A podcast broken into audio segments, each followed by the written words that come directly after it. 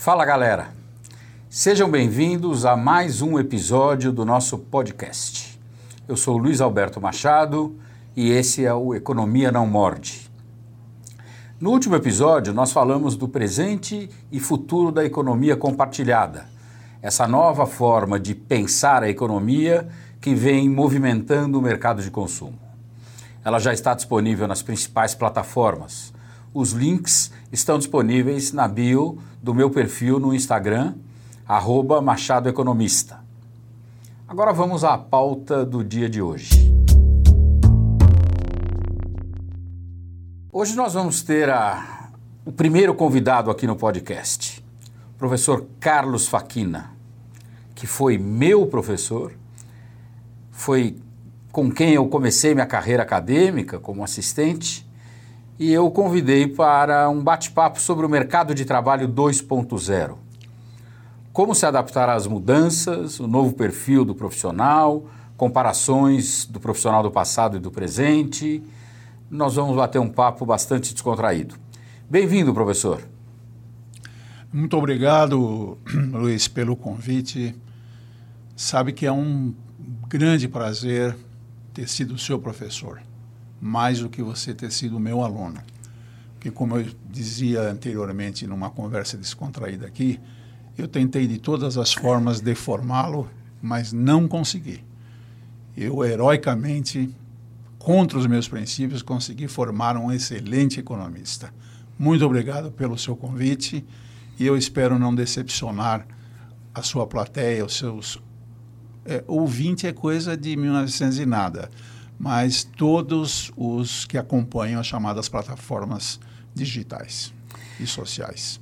Eu é que agradeço a tua presença, Faquina, e conta um pouco da tua carreira. Claro, já falei que você foi professor, você foi um professor de, das disciplinas da área de História Econômica, do curso de, de, de, Ciências Econômicas, mas conta um pouco da tua formação e da tua trajetória profissional. Bom, eu comecei como office boy, uma grande profissão.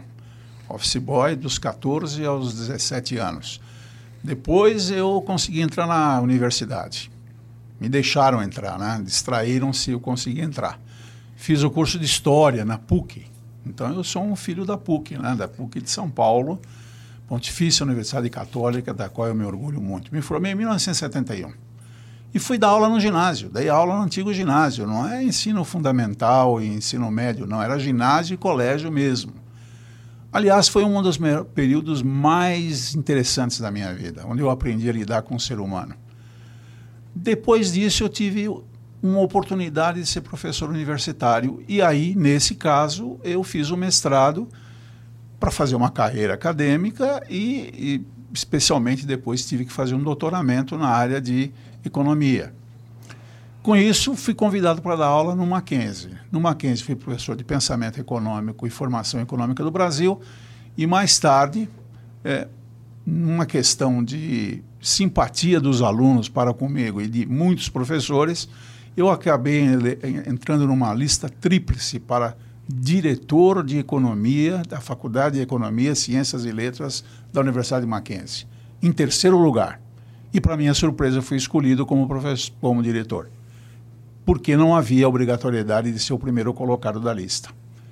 Fiquei nove anos como diretor da Faculdade de Economia, Administração e Contabilidade do Mackenzie, e nesse interregno conheci o presidente da Nestlé, o senhor Alexandre Mahler, que me convidou para trabalhar na Nestlé. E desta forma eu fui para a Nestlé, onde permaneci por 25 anos me aposentando como diretor de recursos humanos, assuntos públicos e na minha última etapa, nos meus últimos três anos de Nestlé, como diretor de assuntos estratégicos. Essa é a minha carreira. Carreira heterodoxa, eu diria assim. Mas é uma carreira que lhe permitiu, de diferentes formas, tratar com seres humanos. Numa etapa da vida deles, como estudantes, e depois com executivos, com é, colaboradores, é, com, é, enfim, executivos de outros países, já que a sua carreira na, na, na, na Nestlé se internacionalizou. O nosso, a nossa conversa de hoje, Faquina, é um pouco sobre isso. Como é que você vê a mudança da, da, da formação necessária de um profissional do, dos tempos, de uns tempos atrás para hoje? Bom, a mudança, é, eu diria que é drástica. É, eu fui diretor de recursos humanos durante 20 anos na Nestlé. Eu sempre trabalhei com pessoas, alunos, professores, depois, como você disse, colaboradores ou funcionários, como são chamados nas outras empresas. Na Nestlé era colaborador. É, essa foi a minha, a minha arma, vamos dizer assim, profissional. Lidar com pessoas e tentar compreender as pessoas o que é uma das coisas mais complicadas. E eu tinha uma vantagem em relação a muitos gestores da minha época. Eu sempre fui um leitor voraz. E por ser um leitor voraz, eu nunca me ative à minha formação específica, que foi originalmente filosofia, história e economia, mas ampliei esse esse meu leque de conhecimento em todas as áreas que eu é, como um bom italiano curioso e metido a besta, né, fui procurar, fui buscar, etc.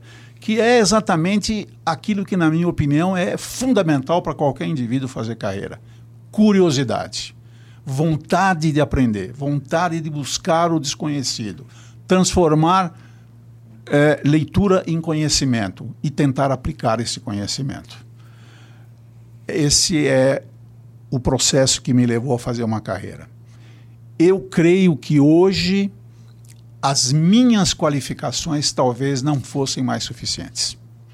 Hoje o mercado seria muito mais exigente do que ele foi em relação a mim quando eu entrei nesse mercado na área de recursos humanos e trabalhando com pessoas. Por quê? Porque hoje, ao contrário do que se falava, que quando o Brasil tivesse uma inflação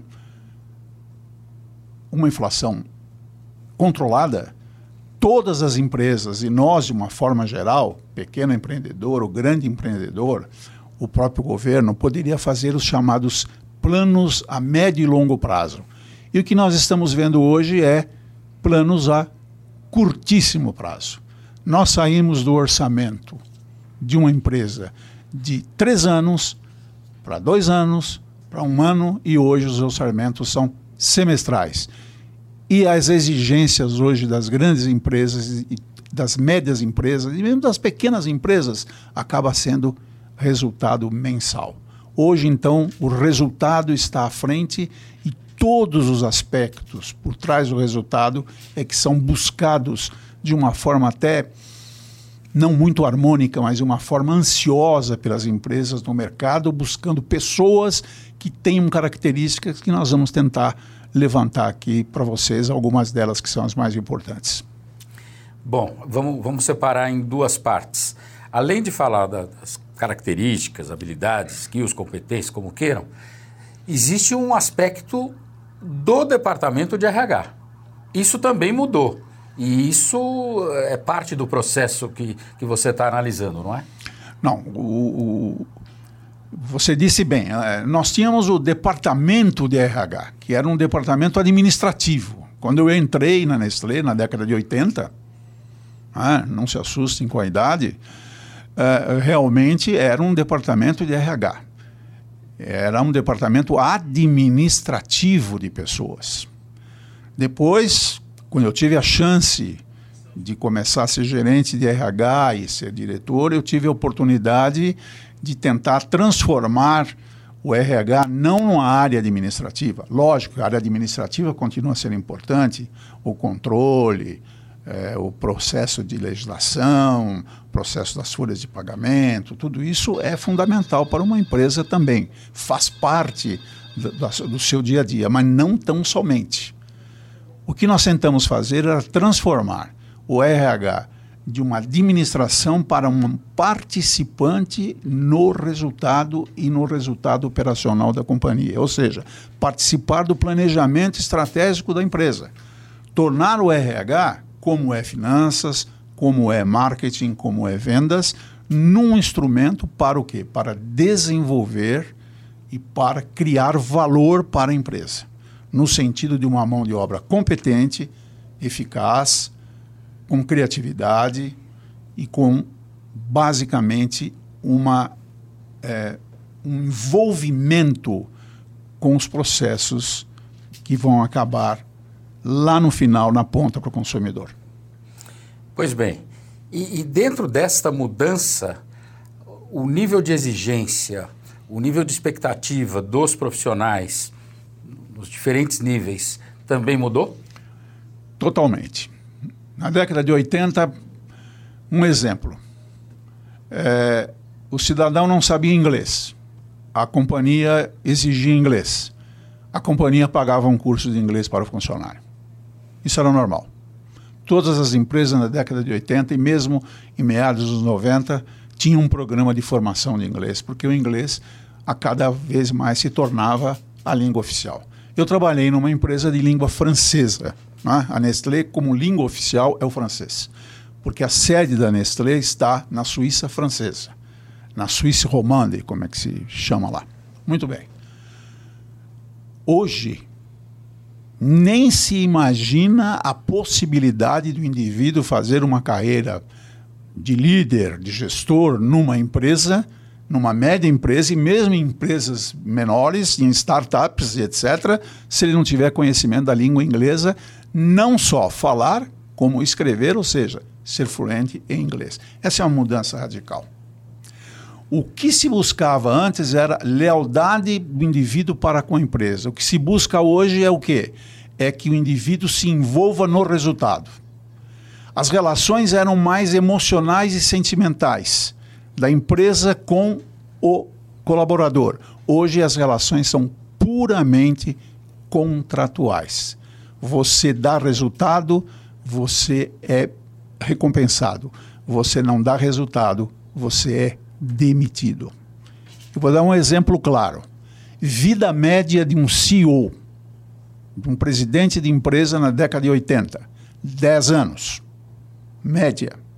Alguns 15 anos, outros 8, média 10 anos. Década de 90, caiu para 7, mais ou menos isso.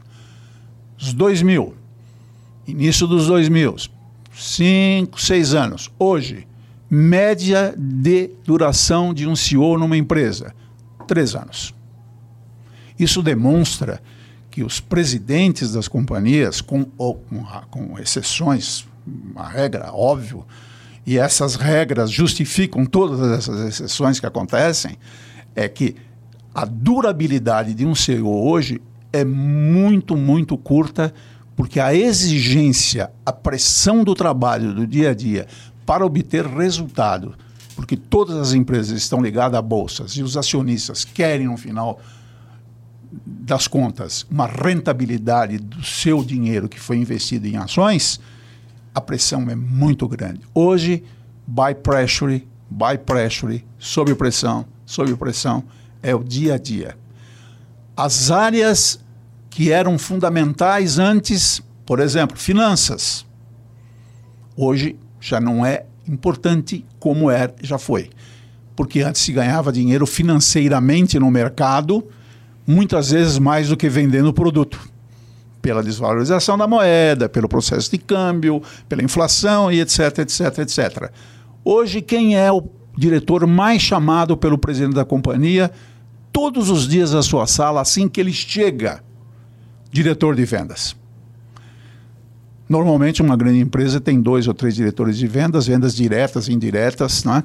então não é apenas uma pessoa que responde por isso. Esse homem é chamado diariamente e a pergunta é: como está hoje. O presidente chegou às 8 horas da manhã, às 10 horas da manhã ele está perguntando para o diretor como está hoje a venda, como foi ontem a venda. Então, observem que essa pressão é enorme. É uma pressão que exige uma resiliência das pessoas, dos profissionais extrema e, obviamente, isso tem consequências psicológicas, consequências emocionais, consequências espirituais, consequências que levam o indivíduo a ter, obviamente, que se cuidar da sua saúde, etc. Então, a ligação entre saúde e resiliência hoje deve ser feita para que a pressão possa ser suportada. Perfeito. Agora vamos dar continuidade a essa mesma questão você trabalhou com formação, você foi diretor de, de faculdade.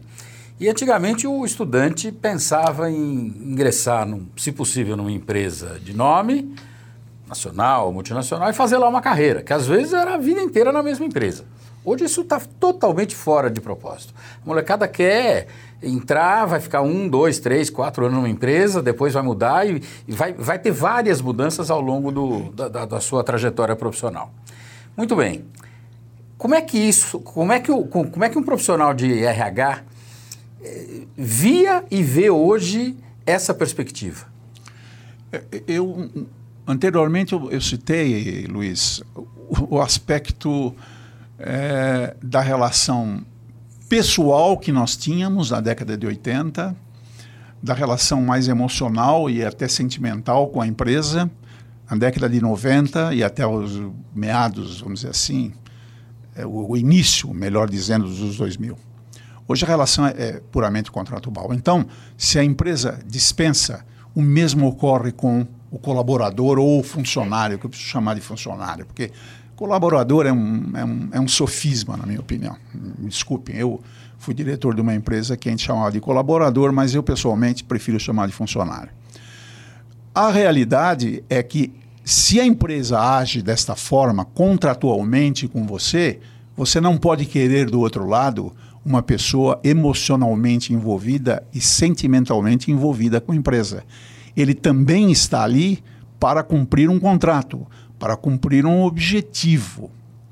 Ora, se os objetivos dele não estão sendo o quê? Alcançados sob o prisma do funcionário ou do colaborador, como queiram, o que vai acontecer? Ele vai sair. Então, as carreiras longas. Eu, por exemplo, trabalhei numa empresa de carreira longa.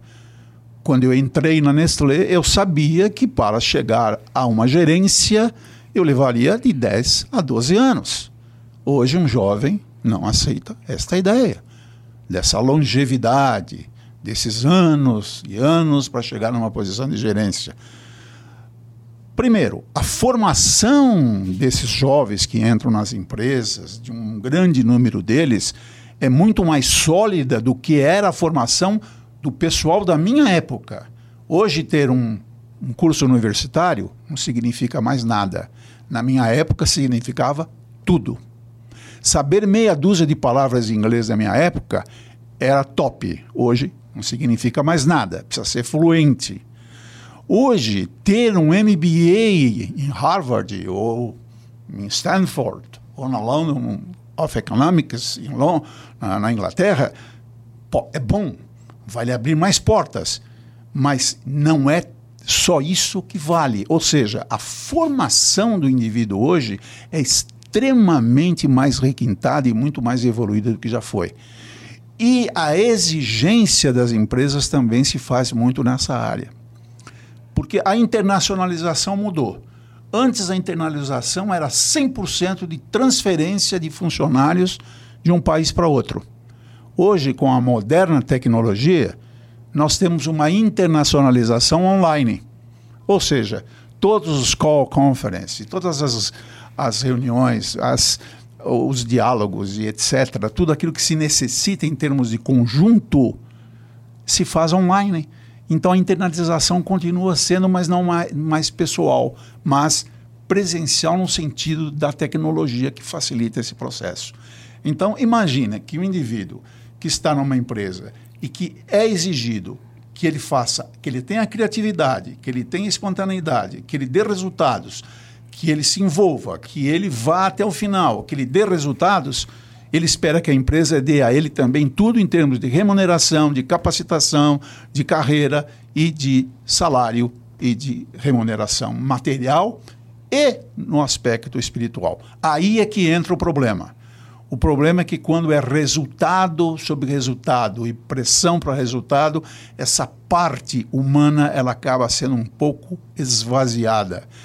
E muitas vezes é por essa razão, e não tão somente pelo salário ou pelos benefícios que o jovem está recebendo, é que ele deixa a companhia.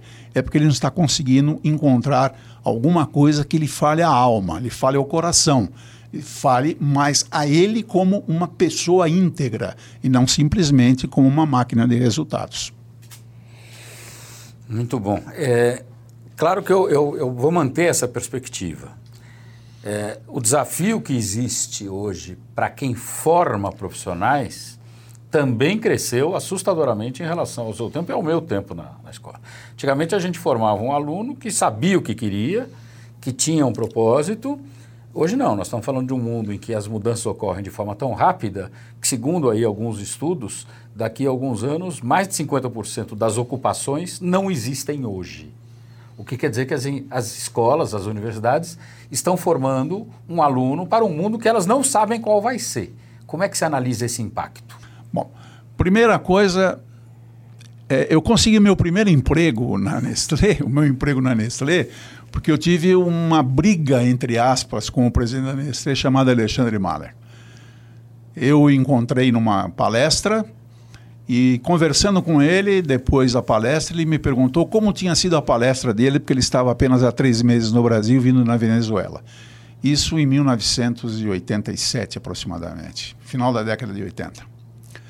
E eu disse: a sua palestra foi excelente. Eu só não gostei que o senhor falou muito mal da Universidade Brasileira, porque eu sou diretor da Faculdade de Economia, de Ciências Econômicas, Administrativas e Contábeis da Universidade de Mackenzie. É lógico, os senhores não formam ninguém para a empresa. Eu falei, eu não formo ninguém para a empresa, porque quando eu convido um empresário, estou falando da década de 80, final de 80, para ir à minha escola, dar uma palestra ou participar de uma discussão sobre o nosso currículo, os senhores nunca têm tempo. Resposta dele: me convida que eu vou. Eu convidei. E ele foi. E aí começou a minha relação com a Nestlé. Até que um dia ele me convidou para trabalhar na Nestlé. Eu falei, senhor Mahler, eu nunca entrei numa empresa, eu sou diretor de uma faculdade. Ele me disse assim: o senhor não é professor? Eu falei, sou. O senhor vai agora entrar então em treinamento e desenvolvimento. Eu falei, tá bom. Quando ele me mostrou o salário, eu falei, vou amanhã. Porque comparado o meu salário de professor e diretor da faculdade, o meu salário era uma merreca. Eu fui correndo. Resultado, eu fiquei 25 anos lá. Eu sou muito grato a ele. Ele foi muito, muito gentil e me deu uma grande oportunidade. Nessa área que eu entrei, eu entrei em desenvolvimento de recursos humanos. Eu fui para lá para desenvolver pessoas. Numa empresa que achava que não precisava desenvolver ninguém, porque ela era dona do mercado. O menor share que nós tínhamos era de 65%. Menor share. Então, para que formar líderes? Para que formar? Para que aprender se nós já sabemos tudo? Eu com jeito, devagarzinho, falando, conquistando, falando com as pessoas, com os gerentes, fui envolvendo, fui envolvendo e acabei desenvolvendo uma série de cursos. Só que a nossa preocupação desde o início era cursos para quê? Se eu quero formar líderes, eu quero formar liderança para obter alguma coisa para a empresa e para a pessoa. E não simplesmente eu fazer curso de líderes, que é uma maravilha, que depois veio a moda de curso de líderes na década de 90, e mesmo até praticamente há cinco anos atrás, as grandes empresas todas, curso de líder, de líder, de líder, de líder. A ponto de eu fazer uma pesquisa com quatro grandes empresas, não vou citar o nome aqui porque é indelicado, que tinham passado praticamente 80% de sua gerência, vamos chamar assim, que hoje se chama de liderança, né? pelos chamados cursos de líderes. E a minha pergunta foi simplesmente uma pergunta a essas pessoas de desenvolvimento de recursos humanos dessas empresas qual foi o impacto que esses cursos trouxeram para o resultado da companhia e para as pessoas? Resposta: ninguém tinha feito essa pergunta. Então, formar por formar, na realidade, se acaba deformando, você acaba criando expectativas negativas. Quando você forma alguém com um objetivo lá na frente, você precisa ter o quê? ter um planejamento em que a empresa vai caminhar para aquela área para que aquelas pessoas depois sejam aproveitadas dentro daquele tipo de formação. Porque no, senão você vai criar uma grande frustração. E é o que acontece normalmente. Depois de fazer o curso de líder, de mais um curso de líder, o terceiro curso de líder, ele continua o quê? Empurrando lápis. administrativo, né? empurrador de lápis, que é pejorativo. Ele fala: puxa, mas eu sou um líder. Eu continuo empurrando lápis? Eu continuo fazendo isso? Para quê? Então, hoje nós temos que tomar muito cuidado. Primeiro, o investimento em recursos humanos é caro, é muito dinheiro. Fazer cursos fora do Brasil é caríssimo. No Brasil é caro, é muito dinheiro. O resultado operacional líquido da companhia vai sofrer se esse investimento não for bem feito. Então, o recurso tem que ser muito bem utilizado. De um lado, um planejamento da empresa que ela vai caminhar onde essas pessoas que estão sendo formadas desse lado vão ter. Lógico que não todas não é? Não serão 400 ou 500 ou 600 que serão premiados, mas uma boa parte desse pessoal vai ser empregado e as pessoas vão dizer assim: puxa, isso vale a pena. Esse é o caminho que eu tenho que tomar. Uma pergunta bem objetiva, já caminhando aí para o final da nossa entrevista. Por melhor que seja a formação do indivíduo, a complementação é a empresa que faz, não é? sempre é a empresa que faz. E não adianta as empresas ficarem reclamando que a universidade não forma, que isso, que aquilo, esse, esse chororô já vem aí de mais de 50 anos. Primeiro que a universidade ela não foi construída para formar mão de obra só para a universidade.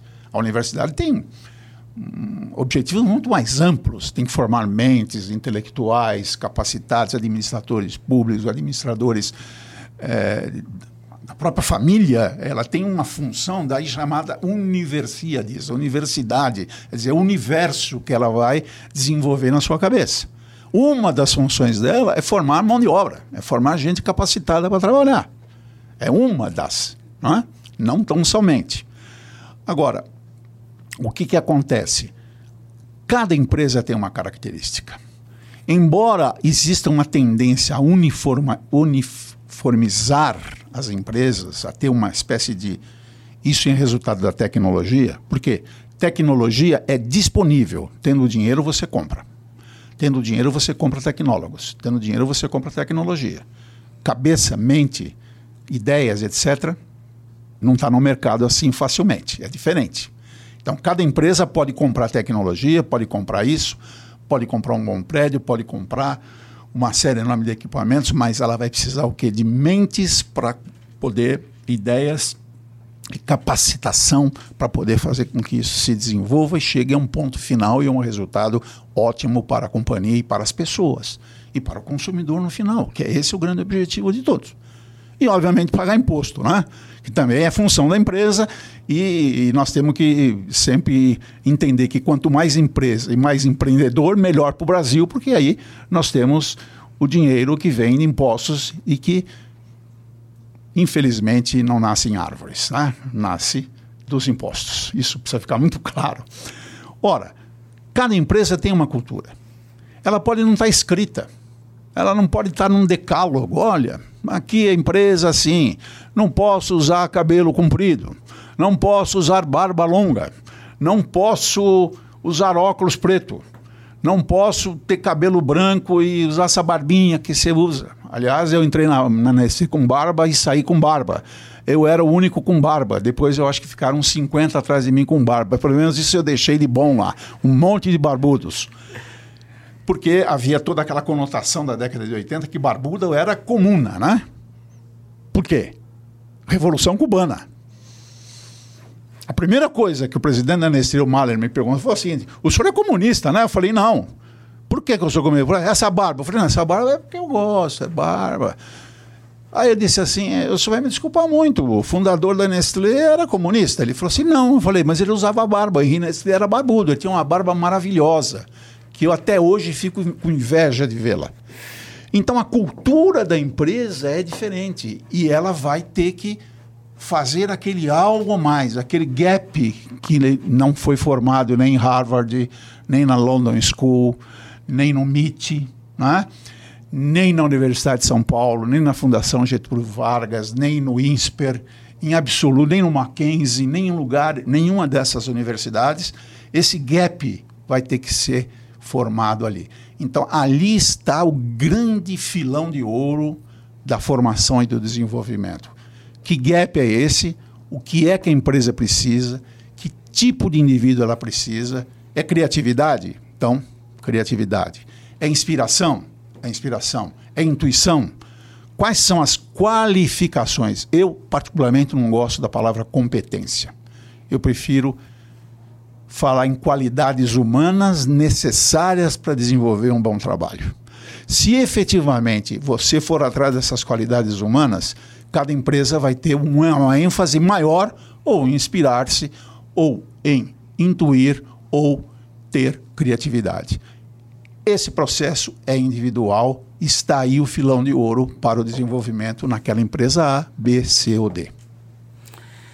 Bom, Faquina, como eu esperava, é uma verdadeira aula. Só quem conseguiu aliar na sua trajetória profissional a experiência acadêmica com a experiência profissional de gestor de uma grande empresa como a Nestlé é capaz de ter uma visão tão ampla, tão, é, vamos dizer assim, abrangente das mudanças que ocorreram nas últimas décadas nesse, nesse mundo do trabalho, nesse mundo da, é, da, da formação e da capacitação profissional.